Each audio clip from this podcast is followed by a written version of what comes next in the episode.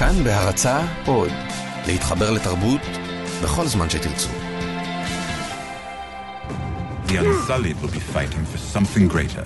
They will be fighting for freedom and the person who gave it to them. They will be fighting for you. That is why they will triumph.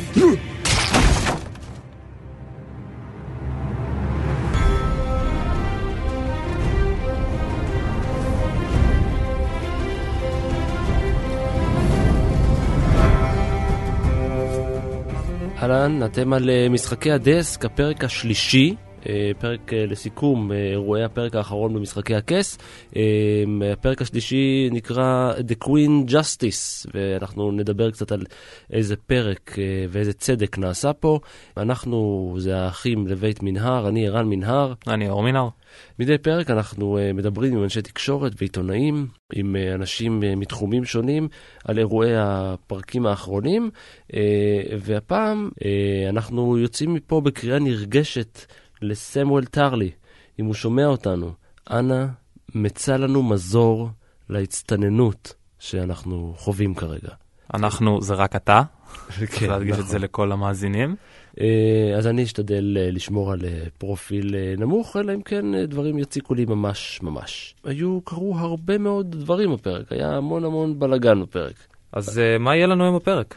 אז היום ברק רביד יבוא לעשות לנו סדר קצת בכל ההיסטריה שקרתה בפרק, אה, ודנה ספקטור העיתונאית תדבר איתנו דווקא על אהובת ליבה סרסי. אלעד שמחיוף ידבר איתנו על הקרב בקסטל ירוק ויסביר לנו קצת אה, על המשמעויות הצבאיות שלו ועל קשרו למציאות. שרון לוזון מהאוניברסיטה הפתוחה ידבר איתנו קצת על כלכלה של מלחמות, על כסף ועל תפקידו של בנק בעולם משחקי הכס. והסאטיריקאית שיר ראובן תבוא להסביר לנו למה היא בכלל ממשיכה לראות את הסדרה הזאת.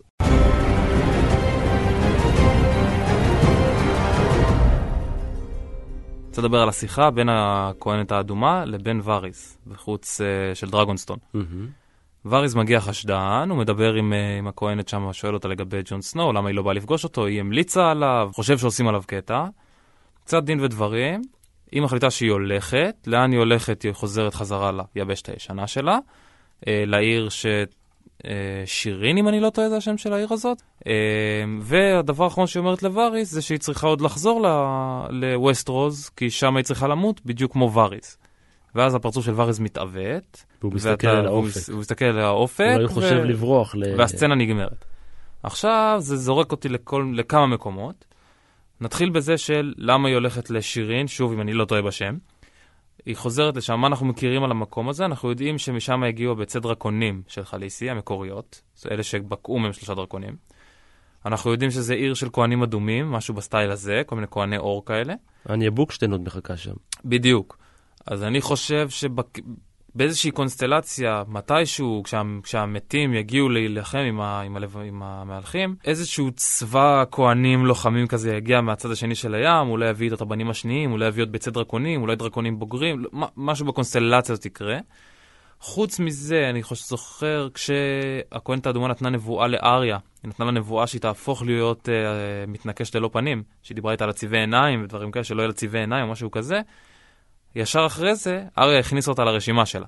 לכן הכהנת צריכה לחזור כדי שאריה תהרוג אותה, זה אמור לקרות מתישהו בעונה עונה שתיים הבאות. טוב, זאת הנבואה שלך. כאן אני מקווה. והדבר השלישי, זה שוואריס והמבט העמום שלו, כשהיא אמרה לו שהיא צריכה למות כמוהו, אה, לדעתי זה מחזיר אותו לערב שהוא לא ישכח בו סירסו אותו, שכהן אדום גם עשה לו את זה, והכהן האדום דיבר לאש, והאש דיברה בחזרה. והוא אמר שהוא לא ישן בלילה לא כי סירסו אותו, אלא כי הוא לא ידע מה הקול הזה היה. הקול הזה, ואם נלך שני פרקים אחורה ואנחנו זוכרים את קלגיין, כן. מתנבא באש, הקול שוואריז שמע, זה אומר שזה איזה נבואה באש. וואריז קיבל את הנבואה שהוא הולך למות בווסטרוס, ופחות או יותר איך. כשהכהנת האדומה אמרה את זה, הוא הבין שזה סגירת מעגל. טוב, זה מסובך כמעט כמו כל הפרק כולו. אה, היה המון המון אני לא רציתי. להגיד שאני רוצה לדבר עכשיו על משהו פשוט וקל. אני אמרתי, לפני שמציגים את כל האורחים, אני רוצה לדבר על משהו אחד ספציפי. עכשיו בואו אה, נתקדם. בדיוק. בפרק הזה היה המון המון בלאגן, המון המון אה, מפגשים חדשים בין כל מיני דמויות, כמו ואריס והכהנת האדומה, אה, והיו גם כמה קרבות. את האמת היא, היה לנו איזשהו build-up די מטורף לקראת איזשהו אה, מפגש בין דנריז ובין אה, ג'ון סנואו, אה, ולומר את האמת, התאכזבתי. כאילו הם עמדו אחד מול השני, היה קצת מתח ביניהם, וזהו. זה קצת היה חסר בעיניי. הדמויות אמורות להיות דמויות של יחסית ילדים, איפשהו teenagers. וכל המפגש הזה הוא awkward כי, כי כמה הם יודעים להתנהל אחד עם השני ועוד בתצורה מדינית. הם מוצגים בתור אה, אנשים אה, גדולים ובוגרים ומלך פה ומלכה שם, אבל הם בעצם בני 15, 16, פחות או יותר. אוקיי, לא נשרפה, זה אחלה הישג, אבל איפה זה מעמיד אותה בכריתת בריתות? הוא נדקר בלב, אל תשכח. גם, אחלה הישג, אתה יודע. טוב, בשביל לעשות לנו קצת סדר בכל העניינים האלה, אנחנו רוצים להגיד שלום עכשיו לפרשן המדיני של עיתון הארץ, ברק רביד. שלום ברק. אהלן, מה נשמע? מה קורה? בסדר גמור. נו, נתחיל, אה, נתחיל בקל. איך היה הפרק? תשמע, אני חושב שהיום אה, התחילה העונה. אה, בעצם בפרק הזה התחילה העונה. אה, אחרי חימום של שני פרקים שהיו ככה מעין אה, מתאבן, הגענו למנה העיקרית. אה, וזה נראה שאנחנו לקראת עונה הרבה יותר מעניינת ממה שחשבתי. תגיד, עשו לנו build-up כל כך גדול בפרק הקודם לקראת הפגישה בין סנואו ודינריז. אה, מי היה מאמין שהפגישה הזאת בין השניים תהיה הדבר הכי פחות מעניין בפרק? זאת אומרת, קרו כל כך הרבה דברים, אה, בוא, בוא תעזור לנו לעשות קצת סדר בבלגן. לא, אגב, אני לא, לא בטוח שאני מסכים איתכם שזה היה דבר... אל תגיד איתכם, זה רק הוא. כן. אני דווקא חושב שזה היה מאוד מעניין, ואגב, הבילדאפ למפגש הפסגה הזה הוא, הוא היה מוצדק, כי בכל מפגש פסגה, אה, מה שנקרא, בעשר השנים שאני מסקר את התחום המדיני, אני יכול להגיד לכם שלפני כל מפגש פסגה יש בילדאפ. אה, וגם במקרה הזה, אה, כי בעצם מה היה לנו פה? בעצם שני אנשים שלא מכירים אחד את השני, אה, שמעו אחד על השני רק מחצאי שמועות וממתווכים אה, ושליחים אה, בדמותו של טיריון לניסטר. ובעצם מגיעים לאותה פגישה שהיא לא רק מפגש פסגה, אלא זה גם בעצם מפגש פסגה חשאי. נכון, הרי זה כמעט כמו איזשהו, תחשבו על פגישה בין בנימין נתניהו לאבו מאזן, אה, שבאיזשהו, באמצע הלילה, אה, נתניהו יעלה על, אה, על אוטו, לא בשיירה מאובטחת, אלא פשוט יגיע ברכב עם כמה מאבטחים, ייסע למוקטעה ברמאללה וייפגש עם אבו מאזן. זה בעצם מה שקרה לנו כאן. וזה מפגש פסגה מרתק, כיוון ש... שימו לב מה היה לנו, היה לנו בעצם איזשהו ניסיון של דינריז לקבל את שבועת האמונים אה, מג'ון סנואו, אה, סירוב שלו אה, לתת את אותה שבועת אמונים, ניסיונות ככה, כמעט, פגישה שכמעט התפוצצה, כן? וניסיונות הרגעה מצד היועצים של שני הצדדים, גם מדאבוס וגם מטיריון לניסטר. ובסופו של דבר, אה, פגישה שמסתיימת במין צורה כזו, מפגש פגישה שמסתיים שאנחנו לא יודעים, נכון? הוא אומר, רגע, אני, אני האסיר שלך או לא האסיר שלך? והיא אומרת לו, עוד נראה, ומשאירים אותנו במתח עד שבעצם אנחנו רואים שאותו מפגש פסגה הסתיים, בש, שמטרתו הייתה לנסות ולהשיג אמון, הרי בכל מפגש פסגה בין מנהיגים המטרה היא ליצור אמון וכימיה בין שני המנהיגים. כמו מפגישת גישוש כזאת. בדיוק, כימיה ו- ואמון בין שני המנהיגים, כדי שזה יאפשר לכל האנשים שתחתיהם, כן, להתחיל ולעבוד. ובעצם זה מה שהייתה, הפגישה הזאת השיגה את זה, השיגה את האמון הזה, למרות החשדנות הגדולה, בסוף גם אה, אה, דינריס וגם אה, ג'ון סנואו החליטו לסמוך אחד על השני, לקחת את הצ'אנס אה, ולהתחיל לעבוד ביחד למען איזושהי אה, אה, מטרה יותר גדולה, לשים בצד, איך אומרים, דינרי שמה בצד את העובדה שהוא לא הסכים להישבע לאמונים, הוא שם בצד את העובדה שהיא ביקשה ממנו להישבע אמונים, והם התמקדו בעצם באיזשהו נושא שעליו עובדים, שמים את כל הדברים בצד ועובדים יחד על איזשהו משהו מאוד ממוקד, שבמקרה הזה זה היה ייצור הנשק שיאפשר להילחם בווייט ווקרס ובמלך הלילה. אז אני חושב שזה גם, זה מאוד דומה בסוף לכל מפגשי הפסגה שאנחנו מכירים מהחיים שלנו, כן? אה, אה, נתניהו אבו מאזן לצורך העניין, בגין אה, סאדאת, או אפילו טראמפ-פוטין. בסוף, שני מנהיגים שיש ביניהם חשדנות מאוד גדולה, סביב המפגש יש בילדאפ מאוד גדול, ובסוף אה, המטרה היא ששני המנהיגים ישבו, יסתכלו אחד לשני בלבן של העיניים, כמו שאהוד ברק אוהב להגיד, ויצאו אה, החוצה אה, עם נכונות לעבוד ביחד. עכשיו, הרבה פעמים אה, זה לא עובד. נכון, הרי הדבר הזה יכול להסתיים בעוד איזושהי חתונת דמים, נכון? אה, בקלות רבה, מפגש הפסגה הזה יכול להסתיים בזה שפשוט הדוטרקים אה, יערפו את הראש של ג'ון סנואו. אה, ובהרבה מפגשי פסגה זה מה שקורה, יוצאים שני מנהיגים החוצה ומטנפים אחד על השני בתקשורת. אז בעצם את מי שפה צריך לקבל את הקרדיט זה המידלמן, אולי הליטלמן, טיריון לניסטר, שהוא בעצם עשה את הצעד בונה האמון עבור שני הצדדים. בדיוק, בדיוק, וגם כאן בעצם מפגשי פסגה, כמו שראינו גם בפרק, וגם בחיים שלנו, לפעמים מפגשי פסגה קמים ונופלים על שיחות ההכנה, שבעצם אה, כשהמנהיגים כבר מגיעים לחדר, הם כבר יודעים מה, מה כל אחד הולך להגיד. אה, וגם הם יודעים מה הם הולכים להגיב על מה שהצד השני הולך להגיד, ויודעים עם מה רוצים כבר לצאת מהפגישה. אז שוב, במפגש הפסגה בין דינריז לג'ון סנואו זה לא בדיוק קרה ככה, אבל גם כאן הייתה הכנה אה, מאוד גדולה, גם מהצד של הכנה של אה, אה, עצם ההיכרות בין טיריון לניסטר לבין ג'ון סנואו מצד אחד, ומצד שני ההכנה שראו שטיריון לניסטר עשה לדינריז לקראת הפגישה, וגם הריכוך אחרי ההתחלה המתוחה של המפגש, הריכוך לאחר מכן. וגם מצד הצד של ג'ון סנואו, סר דאבוס, היה לו גם תפקיד מרכזי ובעצם לנסות, הרי מה הוא ראה? הוא ראה שיש פה איזושהי בעיה של איך בעצם להעביר את המסרים בצורה שאולי ג'ון סנואו אה, לא יצליח בדיוק. ואז הוא אמר, אה, אני אנסה להעביר את המסרים בצורה אחרת. וגם הוא הוסיף פה איזשהו נדבך שתרם להצלחה של המפגש כן, הזה. באיזשהו מקום המפגש הזה הצליח אה, במקרה, זאת אומרת, באמצע המפגש דנריז ספגה אבדות, הבינה ש... הבעלי ברית שלה קצת מחוץ למגרש, כל הכללים השתנו, ולכן היא צריכה לסגור עסקה עם ג'ון. וג'ון אה, בהתאם גם היה מוכן אה, לוותר ולהוריד קצת מה asking price שלו. אה, בסדר גמור, זה אגב נכון ולא נכון, כיוון שבסיום החצי הראשון של מפגש הפסגה עוד לא קרה כלום, נכון? הם, הם, זה הסתיים באווירה מאוד מתוחה.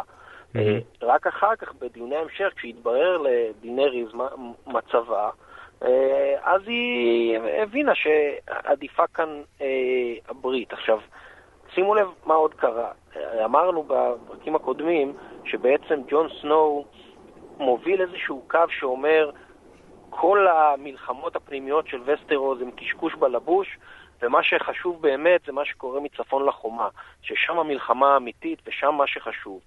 ואני חושב שבמפגש עם דינרי זה, הוא הביא הישג אדיר שבעצם הוא כבר הצליח אה, למצוא לו, אה, גם אם לא באופן מלא, לפחות באופן חלקי, בת ברית מאוד חזקה, שכבר ככה לפחות באופן חלקי מאמינה אה, במטרה שהוא מנסה אה, לקדם, וגם אה, עובדה שהוא קיבל אה, נגישות ל... אה, למה שהוא רצה, סיבת הנסיעה הרי הייתה לקבל נגישות אה, לחומרי הגלם שמהם אפשר לייצר את אה, הנשק אה, נגד ה-white walkers, והוא השיג את הדבר הזה, וזה הישג גדול. הוא בעצם לא נלחם את אותה מלחמה שלה, זה, זה בעצם המשמעות של הפגישה ביניהם. הוא הבהיר, אנחנו נלחמים שתי מלחמות שונות. או יותר נכון, הוא, הוא, הבהיר, הוא ניסה להבהיר לה מה המלחמה היותר חשובה. שהמלחמה שלה לא קיימת באמת. בדיוק, בדיוק. יש לי שאלה אחרונה בשבילך ברק, זה, אם, אם מישהו ידע להסביר לי את זה, זה אתה. למה אף אחד לא מדבר על זה שג'ון מת וחזר לתחייה? למה כל, בכל, לכל אורך המפגש הזה, העובדה, לדעתי קריטית הזאת, היא, היא מייצגת שהבן אדם הזה הוא חשוב, אה, יש לו איזשהו תפקיד בקוסמוס נקרא לזה, אה, לא הוזכרה, וכשגם עמדה להיות מוזכרת, אה, מהר מאוד חזרה, חזרה למגירה. אז בדיוק, אז זה מתחיל עוד לפני, נכון? הרי לפני שג'ון סנואו מגיע, לפני שהוא נוחת שם על החוף, יש לנו את הסצנה עם וריז וה... ומליסנדרה. בדיוק, נכון, שהם באים ומדברים בעצם על ג'ון סנואו, ווריז מנסה שהיא תסביר לו למה בעצם היא לא רוצה לראות אותו. Mm-hmm. אוקיי? מה, מה קרה? וככה, אז אנחנו מקבלים את הרמז הראשון כבר שמה. ואחרי זה הייתה מעין, שגם אגב, גם זה מה שקורה במפגשי פסגה, צד אחד לפעמים יוצאת לו איזושהי פליטת פה, והוא חושף את הקלפים שלו בפני הצד השני. זה מה שקרה לדאבוס שהוא אמר, נכון, ג'ון סנואו קיבל סכין בלב, נכון, וחזר. אז אתה אומר שזה, הוא פלט את הקלפים, זה קלף שהם רוצים לשמור קרוב לחזה. אגב, זה קצת דומה למה שהיה לנו בפגישת, נכון, טראמפ עם שר החוץ הרוסי, שהוא אמר לו, יש לנו מודיעין נהדר על אה, דאעש, כי נכון, זה אה, אותה פליטת פה של טראמפ באותה פגישה, אותו דבר, אתה חושף את הקלפים שלך בפני אה, הצד השני. במקרה של דאבוס הוא ככה תפס את עצמו בזמן ולא חשף אותם אה, לגמרי, אבל עדיין, שימו לב שדינריז שמה הבינה, לב, היא שמה לב, שמה כן. לב, הבינה שיש, שיש כאן משהו, ואגב, יכול להיות שגם זה תרם להחלטה שלה אה, להבין שג'ון סנואו זה כן מישהו שאולי שווה להקשיב למה שהוא אומר. טוב, ברק, נראה לי שהעונה הזאת הולכת להיות עונה שבה אנחנו נצטרך לדבר המון המון על, אה, נו, על, על, אה, פרשנויות אה, ואסטרטגיה. אנחנו ניפגש פה כנראה גם בשבוע הבא. מעולה. אז ברק רביד, תודה רבה. יאללה ביי.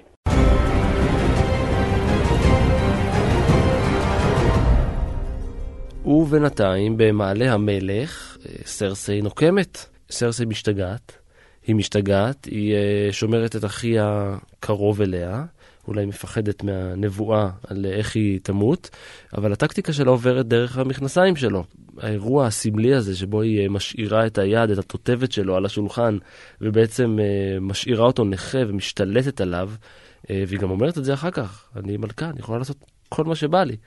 האקט הסמלי הזה מראה שהיא אכן ירדה מהפסים לגמרי. אני חושב, אני ראיתי כמה דברים. גם יש לנו את ג'יימי, שבשני הפרקים הראשונים הרגשנו שהוא סולד מסרסי, שאולי יש פה איזה משהו והוא, כמו שאתה אומר, הוא יגשים את הנבואה, הוא יהרוג אותה. אני חושב שפתאום אנחנו רואים אה, ג'יימי אחר, שדווקא מבין שזאת השרידות שלו, הוא כן אוהב את אחותו, הוא כן רואה את עצמו איתה, ולכן הוא, הוא מחויב למטרה. ודווקא מי שבעצם יגשים את הנבואה יהיה טיריון. אני חושב שאנחנו רואים את uh, סרסיי לא משתגעת, אני חושב שהיא הייתה, הייתה מפלצת all along, uh, רק עכשיו היא נותנת, היא, יש לה את הכוח לתת לזה ביטוי. האם אנשים אוהבים לשנוא אותה? אתה אוהב אותה? אני, אני לא בטים סרסיי, אני מכיר מישהי מטים סרסיי. Uh, בואו נגיד שלום לדנה ספקטור. אהלן דנה. דנה. שלום, מעניינים. מה קורה? בסדר גמור. אתם, אני, קודם כל, אני, אתם בחורים אה, צעירים, אתם יודעים מה זה אומר שאישה גוזרת בשר שלה ממש ממש קצר.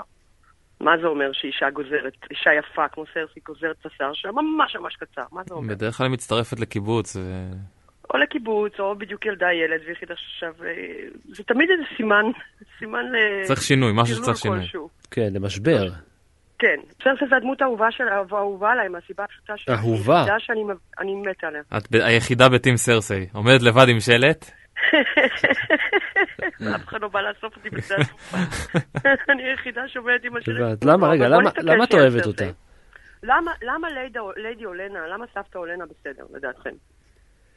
סרסי איבדה את כל הילדים שלה, את כל הילדים שלה, אימא מדהימה, ואיבדה את כל הילדים שלה. כל ילדי גילוי עריות שלה, כן, מזימות ורצחים איומים, סדיסטים לחלוטין מה שעשו לילדים שלה. כן, אבל זה... איבדה את כל ילדיה. יש איזו תחושה אבל ש... וכל מה שהיא עשתה אי פעם, היא עשתה בשביל ילדיה, נכון?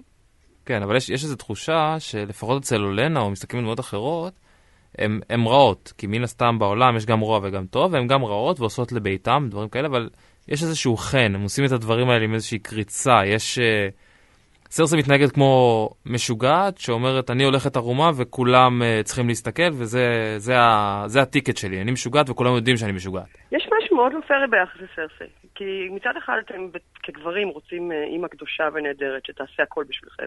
מצד שני, כשיש אישה שעושה את הכל בשביל הילדים שלה, ועושה את זה עד הסוף, אז, uh, אז היא משוגעת, היא מגזימה. היא לא נחמדה, היא לא עושה את זה בנעימות. אין לה כאילו מה להפסיד, והיא עושה כאילו דברים עכשיו כאילו בשביל עצמה, נטו בשביל עצמה. קודם כל, בל נשכח שהיא הייתה הבת של המשוגע. זה בכלל פרק על ילדות של משוגעים, נכון? ואני חושבת שהרבה מהאנשים בישראל, לא, לא סדיסט ורע, אבל חוו אבא שלא ממש האמין שהם הגיעו למשהו יותר מאשר בעל במודיעין ו... וקריירה חיננית, נכון? כן. אז זה בדיוק, הוא בא לישראל, אבא ישראלי קלאסי, אה, טיריון. לא טיריון, סליחה, טיווין. הוא לא, לא, כל עוד הוא היה בחיים לא היה לא שום צל צל של ספק שהוא ימכור אותה כמו חזירת משק למרבה במחיר, היא תהיה אשתו של איזה אציל או מישהו שישרת את האינטרסים שלו, והיא בחיים, בחיים, בחיים לא תהיה המלכה. טוב, גם, שלכאורה, גם לשם היא אנחנו יותר שווה מתקרבים. מאחיה. מה? גם לשם אני אומר, אנחנו מתקרבים. עוד מעט ג'יימי, אה, ג'יימי, עוד מעט יורון אה, מתחתן איתה, זה סוג של הבטיחה לו. אחרי המלחמה, ניפגש בחמש אחרי המלחמה. אחרי שאני אשלם את כל הכסף שאני חייבת לבנק הברזל בדרך פלא תוך שבועיים, ואחרי שהבנק ייתן לי קרדיט למרות שממש לא מגיע לי, אז אולי אתה תזכה להיכנס למיטתי המשוגעת. אבל יורון. נו מה, יורון כמו יורון, תראי איזה שואו הוא מרים לה שם, בכל העיר, נכנס אתה עם רואה? הסוס. כשגבר משוגע, האיש הוא פסיכוטי, כן? הוא יועץ התקשורת של בורגן שהשתגע, נכון? כן. האיש הוא פסיכוטי, אבל אצל גבר כשהוא פסיכוטי אז אתם אומרים, וואו, איזה מגניב. יואו, היורון הזה, איזה טיפוס, כן? טיפוס, אה, נכון. וכש... וסרסי, יורון שא', והשטויות שלו. בדיוק, יורון והשטויות שלו, השטויות הגבריות הסדיסטיות, הפסיכוטיות שלו. אבל כשסרסי משוגעת זה ישר מדאיג. כי יש לה היסטר, יש לה רחם, ואיזה מפחיד זה, ומה יהיה. זו הדמות היחידה שאני יכולה להבין שרוצחת מכאב. שיש לה כאב אמיתי, היא איבדה את כל. הילדים שלה. אבא שלה לא נתן לה שום צ'אנס, הוא היה חרא גבר, חרא אבא. וכל מה שהיא עושה, היא עושה מכאב. אני חייבת להגיד שהדבר היחידי שהפתיע אותי בפרק זה שזו פעם ראשונה שאנחנו מציגים לנו משחקי הכס מוות בסלואו ריליס, נכון? כן, כי, נכון? כי תמיד שאתה, תמיד הסיפוק זה לראות אותם מתים. נכון, אבל לא היה עכשיו יש לנו מוות. שני פנדים, שני מוות כאלה שהם פנדינג. זה- אנחנו מחכים לראות אם ימותו או לא. זה נורא, נורא משעשע לדעתי, הפנדינג דס הזה שאנחנו מחכים לו. והאמת היא שהפעם הראשונה אתמול ראיתי שדניריס הצעירה, דניריס היא בעצם סרסי בצעירותה. הן נורא דומות. מהמם. יש בזה משהו גם לד- זאת גם שיש לה לדנר איזה אבא שלוש ילדים. שלא שרה שם עליה, ומכרו אותה כמו סוסת נשק, ואנסו אותה, ואותו דבר סרסי, אבא שלה רצה למכור אותה לאיזה אציל מגעיל ומיוזע. אה, שתיהן הורגות, הרגו מלא אנשים בשם העקרונות שלהם. לשתיהן יש קטע מטורף עם כבוד. הן מאוד דומות, פתאום קראתי את זה אתמול. אחת עם שיער ארוך, אחת עם שיער קצר. טוב, בינתיים. שתי, כן, אחת כבר בשלב השיער הקצר של האישה. אחלה, יופי, דנה, תודה רבה על הדברים. אולי נתחיל לאהוד את סרסי, נראה. אני מתה עליה, רק שתמשיך ככה. נשיקות. תודה. ביי.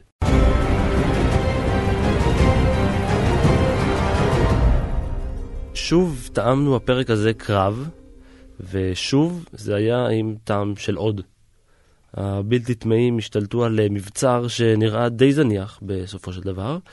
למה הם בכלל כבשו את המבצר הזה?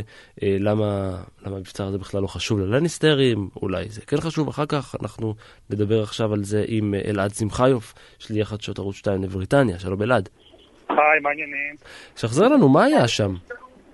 אנחנו מדברים על קסטל ירוק, שזה בעצם המבצר העתיק של משפחת לניסטר וההדקורטר שלהם, המטה המרכזי שלהם בעבר, לפני שהם הצליחו להשתלט על הממלכה.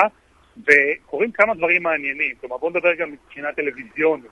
אם דיברנו בפרק הראשון על שימוש בשפה שהיא מאוד לא משחקי הכסי, של המונטאז' המוזר הזה של, של סם בסיטדל, גם הפעם אנחנו רואים משהו שהוא מאוד לא משחקי הכס. וזה סוג של פלשבק למציאות אה, אלטרנטיבית. אנחנו רואים את הצבא של בינאריס מתקרב לקסטל ירוק, מבצע שם איזשהו ניסיון הפיכה ולא מצליח להשתלט על העתירה, רק כדי לגלות אחרי כמה רגעים שבעצם מדובר במציאות אלטרנטיבית. ורק אחר כך אנחנו רואים בעצם מה קרה באמת. כאשר הצבא הגיע, השתלט על עתירה, אה, רק כדי לגלות שעיקר הכוח בכלל לא שם, אלא בפעולת אה, תחבולה עשה את דרכו אה, למקום אחר כדי למלא את ההוראות של ג'יימי לניסטר. ועוד מילה ברשותכם בכלל על הפרק בהקשר הזה של מציאות אה, אה, אלטרנטיבית. אני חושב שאנחנו רואים פה עוד כמה רמיזות לעניין הזה. גם המונולוג הדי מוזר של אה, ליטל פינגר לסנסה, על זה שהיא צריכה לקחת בחשבון שכל הדברים קורים כל הזמן, וכל דבר קורה במקביל, אה, ומרמז על אולי מציאות אלטרנטיבית כזו, וגם גם כמובן ברן. אה, ברן סטארק, כן. נכון, כמובן, האיש שהוא עורב תלת עיניים, שבעצם אה, רואה כל הזמן הכל. אני אומר את זה ב- בסוג של צער, אבל אני חושב שלשם הסדרה הולכת. תגיד, למה הם אה, בכלל כבשו את המבצר הזה? מה זה נותן להם? אם אתה שואל אותי, זו הייתה אה, איזושהי מיסקונספציה של טיריון. כלומר, אה, טיריון עוד שבוי בקונספציה של קס- קסטל ירוק זה המקום שאם אתה לוקח אותו, פגעת במשפחת לניסטר בצורה הכי גדולה. בסוף הפרק אנחנו רואים שלמעשה משפחת לניסטר כבר התקדמה קדימה, קסטל ירוק זה מקום זניח, כבר לא חלק מהתוכנית הגדולה שלהם. זהו, אז למה, למה בעצם זה מקום זניח, כמו שג'יימי אמר אחר כך? כי, כי ג'יימי כבר רואה תמונה אחרת. כלומר, באיזשהו מקום, קסטל ירוק זה לא המקום שבו משפחת לניסטר יכולה לנהל את הקמפיין המלחמתי שבו היא נמצאת עכשיו. היא כרגע נמצאת במקום אחר לחלוטין. היא כרגע שולטת בכס הברזל, היא זו שצריכה איכשהו לאחד את כל שבע הממלכות. היא כבר לא איזה סוג של אופוזיציה שצריכה עכשיו להגיע ולקחת אה, אה, את קינגס לנדינג מבחוץ. ולכן, כסוג של אה, נקמה תת-מודעת כזו, להראות שהנה אני יותר טוב, אני מצליח להשתלט על משהו שאבא שלי בנה, הוא עושה את זה, בדיעבד אנחנו מגלים שטקטית זה היה מהלך אה, לא חכם, הכוח שלו שם, נדמה לי שראינו איזה רמיזה לכך שהוא סופג אבדות אה, דווקא מהים בסוף. אה, ועיקר הכוח שלנו... שוב, שוב מהים. שוב אף לא אחד, אה, שוב אף אחד כן. לא רואה את יורון מגיע. גם אה, בפעם שעברה שראינו קרב ימי אף אחד לא ראה אותו מגיע, ושם היה לילה מעורפל. פה אנחנו מדברים על איזה צהרי יום, רואים את הכוח של הבלתי טמאי מגיע, ואת יורון לא רואים מגיע. לא יודע, לי מרגיש קצת, אה, אולי, אולי זה צעד מכוון, אולי דנריס היא גם לא הכי מופתעת כשהיא שומעת על מתקפות על הכלים שלה, ואולי אציל לא באמת כל כך חשוב לה, הוא היה כלי כדי להעביר את הדוטרקים את הים, אבל עכשיו הוא לא באמת אה, פקטור במשחק שלה. אני לא בטוח, כי אנחנו רואים את התגובה שלה, איך שהיא מקבלת את הידיעה על ההפסד הראשון בים, והיא נראית תגובה אותנטית, היא נראית שהיא אה, בהחלט מודאגת מהעניין הזה, אבל אה, האם בסופו של דבר... אה, דינאריס מתכננת אה, לכבוש את קינג אה, לנדינג בדרך הים, אני חושב שלא. תגיד, יש אה, עוד מקרים שאתה יכול להיזכר בהם מהעולם האמיתי על יעדים מבוצרים שנכבשו, אולי לא מבוצרים, יעדים שנכבשו ובסוף לא היה בהם טעם אסטרטגי? אני חושב שכל קרב וכל מלחמה, אנחנו יודעים את המשפט המפורסם שמשמש גם קצת בישראל, כי בתחבולות תעשה לך מלחמה. כלומר, אנחנו רואים את זה גם בלחימה אצלנו, ורואים את זה גם במלחמות במקומות אחרים. לפעמים זה באמת משהו גדול כמו הסוס הטרויאני, או אפילו, אם אני לא טועה, ביום הפלישה לנורמנדי, אה, אה, לפני הפלישה עצמה בהומה הביץ', בעלות הברית שידרו כל מיני מסרים אה, פיקטיביים מזויפים, כאילו הם מתכוונים לבצע את הפלישה בכלל ממקום אחר, כדי שהגרמנים... יותר מזה, הם בנו צבא, הם בנו צבא שלם של מתנפחים, של uh, יריות בד מלאות באוויר חם, של טנקים ודברים כאלה, בחוף אחר לגמרי, כדי שיחשבו שהולכים לפלוש משם. ואגב, זה היה החוף שכל איש צבא אמר שיותר הגיוני להגיע ממנו, ודווקא אומה וכל האזור הזה, היה מקום שבו אנשי הצבא אמרו שאין סבירות אה, טקטית להגיע ממנו. זה מזכיר קצת את הפלישה הבריטית לאמריקה, שההולנדים חשבו שהם יבואו אה, מדרום באזור, אה, בניו אמסטרדם, ובסוף הם באו דווקא ממזרח אה, והפתיעו אותם מהצד. כן, אני חושב שתחבולות, תחבולות זה כלי שהוא מאוד נפוץ, ומי שמצליח אה, לבצע את התחבולה בצורה מתוחכמת וטובה יותר ולהפתיע את האויב, הוא בדרך כלל זה שרושם גם, גם ניצחון. אה, והפעם אנחנו רואים... טיריון מנסה כאילו להפתיע את משפחת לניסטר, אה, ובסופו של דבר רק להתאבד ולהבין שהם אלה שהפתיעו אותו. טוב, מעניין מאוד. אה, אם באמת התיאוריה שלך גם נכונה, אז אנחנו גם סוגרים את השיחה עכשיו וגם לא סוגרים את השיחה עכשיו, ובעצם הכל, כל הדברים קורים. אז תודה רבה, אלעד שמחיוף. תודה לכם.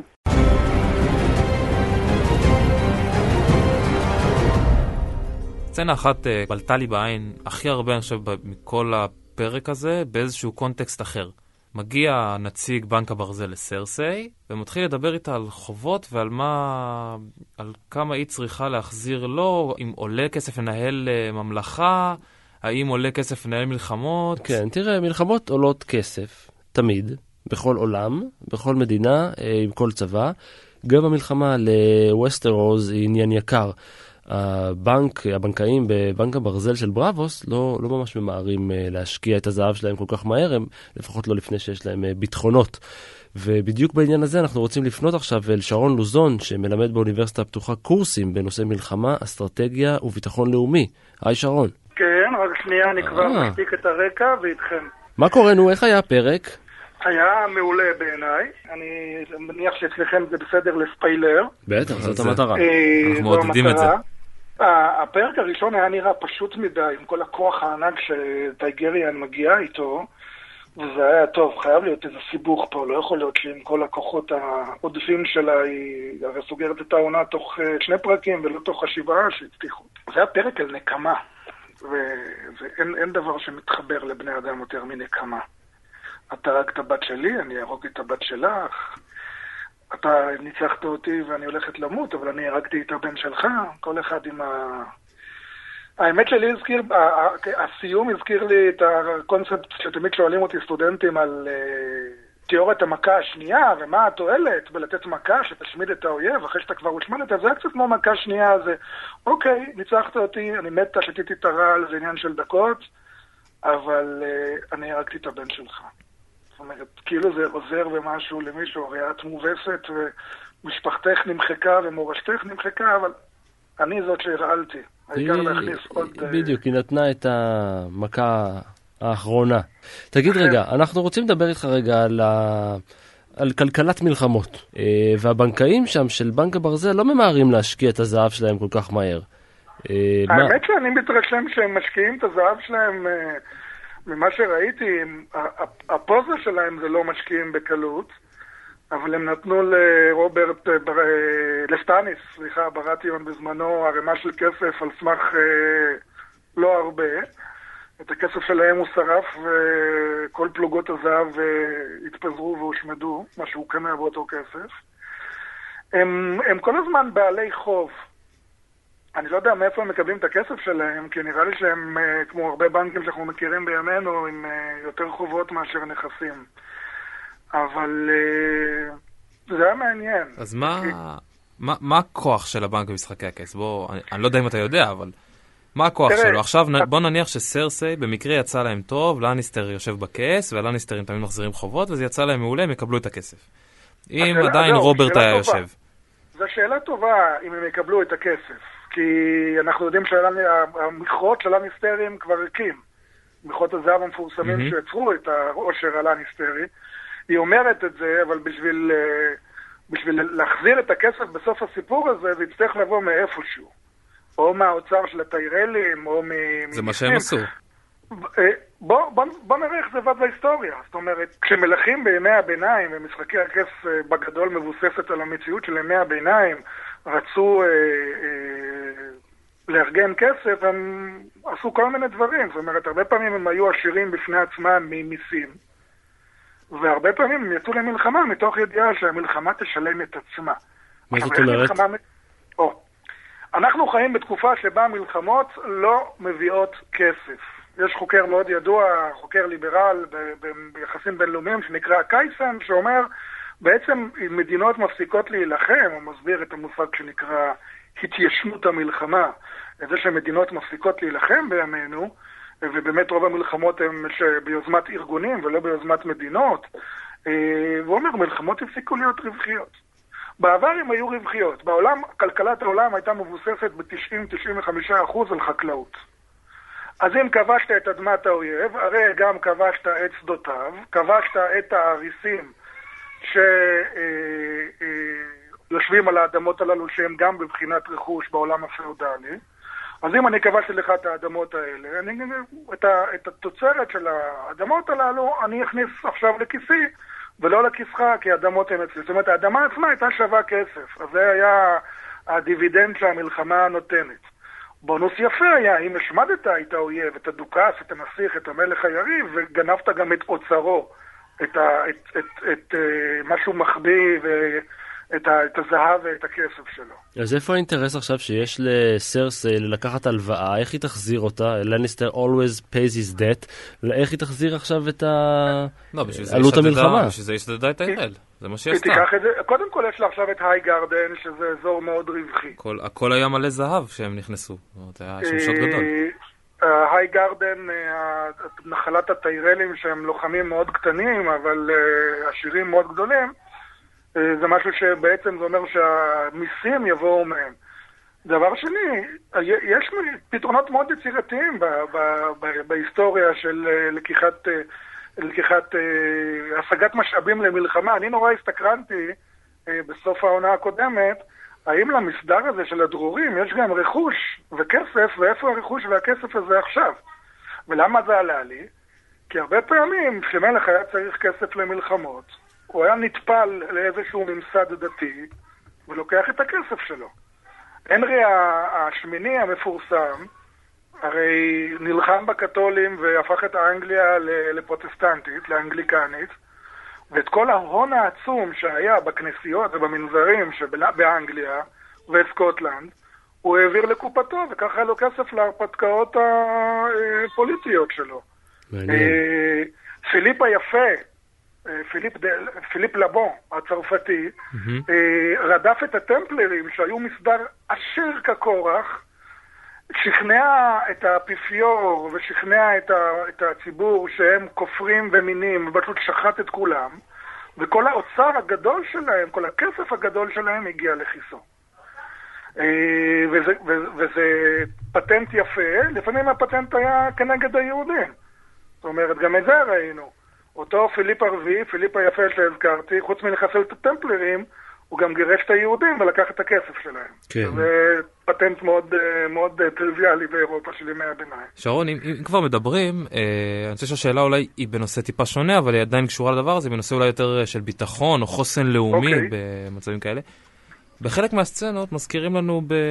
מאוד בקטנה, בנגיעה, שאין אוכל מספיק בווינטרפל, וסנסה מסתובבת שם ומנסה ל... לעשות סדר. בסופו של דבר ההחלטה שהיא מקבלת זה להגיד לכל uh, בעלי, ה... uh, בעלי האדמות מהאזור להעביר מעשר אליהם, לווינטרפל, כן. שאם לא ישתמשו בו יחזור אליהם. בעצם היא מייצרת uh, ערי מסכנות, מה שנקרא במקרא. בדיוק, והיא אומרת, אם תהיה מלחמה, גם ככה כולכם תבואו לפה להתחבא, טוב שהאוכל יהיה כאן.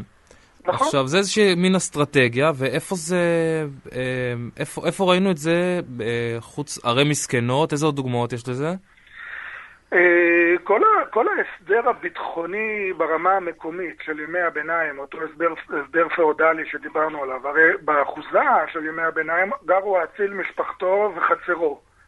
האיכרים גרו מסביב, האיכרים היו מפוזרים בדונמים מסביב וגידלו את זה, אבל אם היה מגיע אויב, הרעיון של להציל זה, זאת אומרת, כל הרציונל והלגיטימיות לשלטונו, זה שאם יבואו אנשים רעים, אז אתם כולכם מתחבאים בתוך המצודה, והרעיון של אה, עדיף שיהיה פה, הסטוק של האוכל עדיף שיהיה אצלי, זה גם רעיון שיש לו משמעות ביטחונית.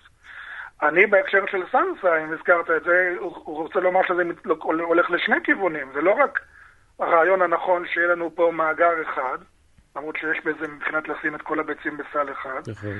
אם היא גורמת לכל הבתים שתומכים בה לשים אצלה את האוכל שלהם, היא בעצם גם מבטיחה את הנאמנות שלהם. ואנחנו יודעים שבית סטארק הוא מצולק מאוד קשות מבגידה של בתים שהיו נאמנים לו מאות שנים. כן, זה עניין של שליטה עכשיו. זאת אומרת, זה עניין של כן, שליטה באנשים. כן, אז, אז זה גם, גם אה, מאגר לשעת חירום, אבל זה גם, אה, חבר'ה, תדעו איפה האוכל שלכם נמצא. כבר לא, לא יוכלו פה כל מיני בולטונים וקוסטארקים להתהפך עלינו וללכת עם האויב. יש עוד כמה חובות לפרוע. שרון לוזון, תודה רבה. תודה לכם, היה, היה כיף גדול. אנחנו נמצאים בעונה שהיא... אין לי איך לשים את העצר בדיוק, ואני לא יודע כי לא בדקתי, אולי התחלף במאי, אולי התחלפו אורחים. העונה הזאת נראית אחרת. הקרבות הם קצרים, הם מצולמים. דיברנו מקודם על הקרב uh, על קסטלי רוק, לטעמי זה פשוט היה חרא של סצנה. אין לי מילים אחרות להגיד את זה. תראה, כל הבימוי uh, בפרקים האלה משתנה מבמאי לבמאי. אני מאוד מקווה שהבמאי של הפרק הזה לא יביים יותר שום פרק, ב, ב, ב, לפחות לא בסדרה הזאת. הוא יכול לביים אחלה סרטים אה, שוברי קופות, אבל לא פרקים של משחקי הכס. אבל דבר אחד קטן כן מצא חן בעיניי, וזה הצילום הזה של הוואן שוט, הצילום המתמשך. זה צילום אחד ארוך, שבו המצלמה נעה ואין חיתוכים של התמונה. רואים את ג'ון סנואו ואת טיריון הולכים במדרגות ב... דרגונסטון, והמצלמה מלווה אותם את כל מעלה המדרגות. הצלם, אנחנו יכולים לנחש, הולך ברוורס, או נוסע על איזשהו אה, אה, מסילה, או אפילו על איזשהו אה, מנוף, והדמויות הולכות קדימה ונותנות את כל הטקסט בלי הפסקה, והסצנה הזאת מתכתבת יפה מאוד עם הסצנה שקורית אחר כך ב... בווינטרפל, של אה, בייליש, שהולך עם סנסה בתוך כל הקומפלקס הזה של ווינטרפל, והמצלמה שוב מלווה אותם בוואן שוט ארוך, אה, במסדרונות ובמעברים בווינטרפל. איתנו על הקו שיר ראובן, תסריטאית וסטנדאפיסטית. אה, תנסה להסביר לנו למה בכלל היא ממשיכה לראות את הסדרה. שלום שיר. מה איתכם? אז מה קורה? נו, איך היה הפרק? לא משהו בעיניי, פרק די מעפן. כי? למה?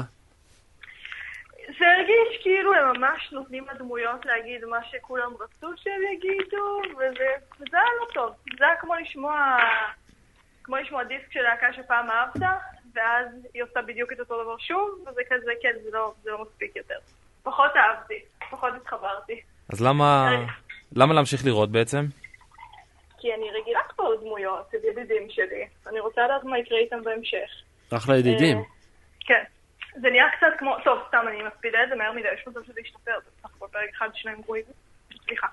אבל אה, זה קצת הרגיש לי כמו לראות גרייז, שכאילו, אני רואה את זה וזה כזה, אוי, טוב, זה לא גרוע כמו גרייז, כמו שגרייז נהייתה, אבל זה כאילו, כזה, אוי, זה משמעותית פחות טוב, וזה כבר לא מעניין אותי. אבל אני אראה את זה, כי אני רגילה אליהם, וזה מעניין אותי לדעת מה יקרה. יכול להיות שזה כאילו, בגלל שלעונות האלה כבר אין אה, ספרים שהם guideline, אה, שמנחים אותם? כן, זה נהיה fanfic. זה גם הרגיש כאילו אם ב... אני לא יודעת, לא קראתי את הספרים, אבל ממה שאתה אומר, אני מניחה שאם בספרים היה איזשהו קצב שהוא איטי יותר, אז הפרקים האחרונים הרגישו כאילו הם לקחו דברים שאמורים לקרות בעונה ודחסו אותם מהר מהר מהר לכמה פרקים. וזה מבאס. אני מקווה שהסטארקים לא ינצחו בסוף, זה מאוד יבאס אותי. אה, אני לא רוצה לראות אותם יושבים על שום דבר, אני רוצה את כולם מתים, חוץ מאריה. אני רוצה ש... אני אוהבת את, את סרסיק וג'יימי, כאילו, אני רוצה שהם יהיו ביחד לנצח. אוקיי, אז אני... צריך לצרף אותך לדנה ספקטור, היא גם הייתה בטים אה, סרסי. ברור, בגלל שהיא היחידה שיודעת לאהוב, והיחידה שהולכת עם זה עד הסוף. כל השאר זה כזה, אוי, ג'ון סנוי, שונאת אותו כל כך. טוב, עוד החלטות אה, מוזרות שראיתם מבחינת אה, עריכה ותסריט ששווה להתעכב עליהן? היה כמובן את הקטע הבלתי נסבל, ש... ש... אה, שטיריון מדבר, ואז הוא אומר אפשר לעשות ככה, אבל אפשר לעשות גם ככה, ואז זה קורה, שזה פשוט גועל נפש. באמת, הזכיר לי גם את, אה, את אה, העונה הראשונה של שור דטקטיב, לא ברמה של הסדרה. טריקים מפגרים, שנה ב' בית ספר לקולנוע, לא התחברתי, ולא אהבתי. עכשיו בואי נסיים במשהו חיובי, כדי שלא יורידו את משחקי הכס, ואז גם לנו יורידו את הפודקאסט כיוצא מזה. אני אוהבת את זה שהם אה, עושים, כאילו אני בטוחה שזה בסוף יהיה פלופ והיא כן תהיה טובה בסוף, ואני אוהבת את זה שעכשיו הם נותנים ל... אה, איך קוראים לה? אם הדרקונים, דיינריס? כן. אה, הם נותנים לה קצת להיות, רואים שהיא קצת אולי מתחילה להשתגע, רומזים לנו שהיא אולי פתאום תהיה משוגעת, שזה ממש נחמד, כאילו אולי כמו אבא שלו בעצם, פתאום היא רוצה אכפת לה מזה. קיצור, כיף גדול. אה, ונקווה שזה יחזיק מעמד. נקווה שהיא תהיה משוגעת באמת. אוקיי, שיר ראובן, תודה רבה. תודה לכם.